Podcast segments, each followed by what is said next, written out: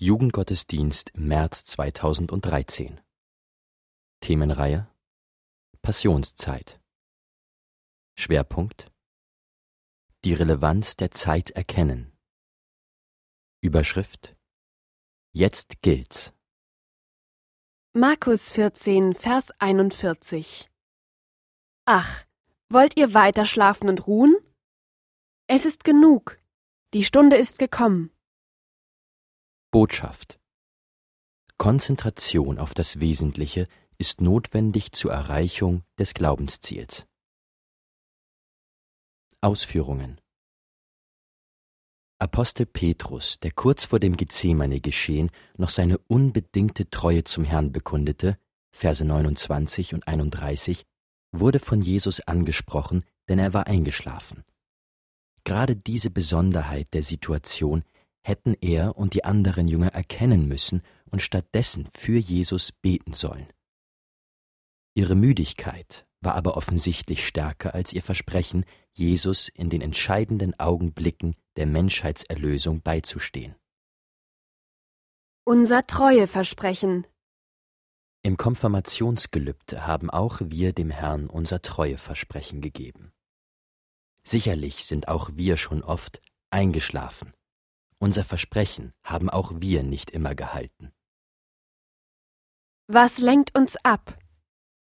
Sünde macht träge und unkonzentriert. Wir können nicht verhindern, dass die Sünde uns umgibt, wir können aber dafür sorgen, dass sie uns nicht beherrscht. Weitere Ursachen der Ablenkung können auch sein Kraftlosigkeit, Übersättigung, Untätigkeit oder Interesselosigkeit.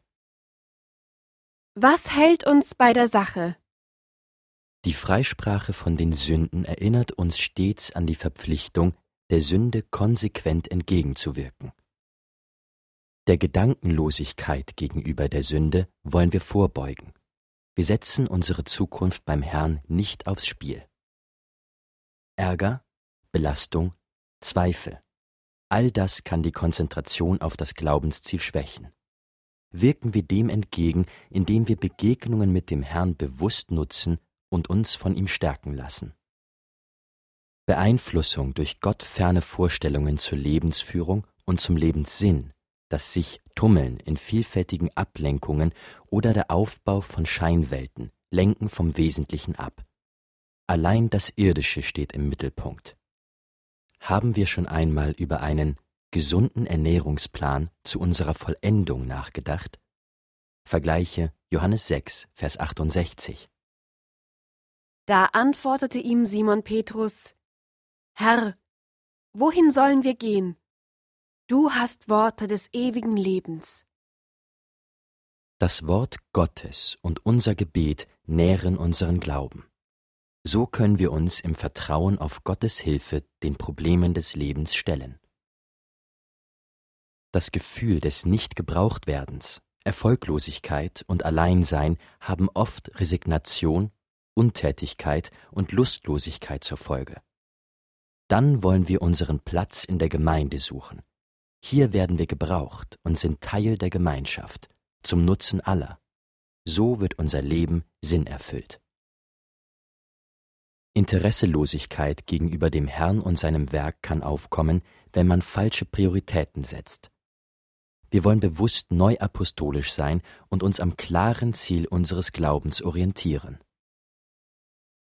Sich im Glauben auf das Wesentliche zu konzentrieren, bedeutet für uns auch, mit Nüchternheit die Anforderungen unseres Alltags zu bewerten und zu bewältigen. Denn wir sind bestimmt, das Heil zu erlangen durch unseren Herrn Jesus Christus. Vergleiche 1. Thessalonicher, Kapitel 5, die Verse 6 bis 9. So lasst uns nun nicht schlafen wie die andern, sondern lasst uns wachen und nüchtern sein. Denn die schlafen, die schlafen des Nachts, und die betrunken sind, die sind des Nachts betrunken.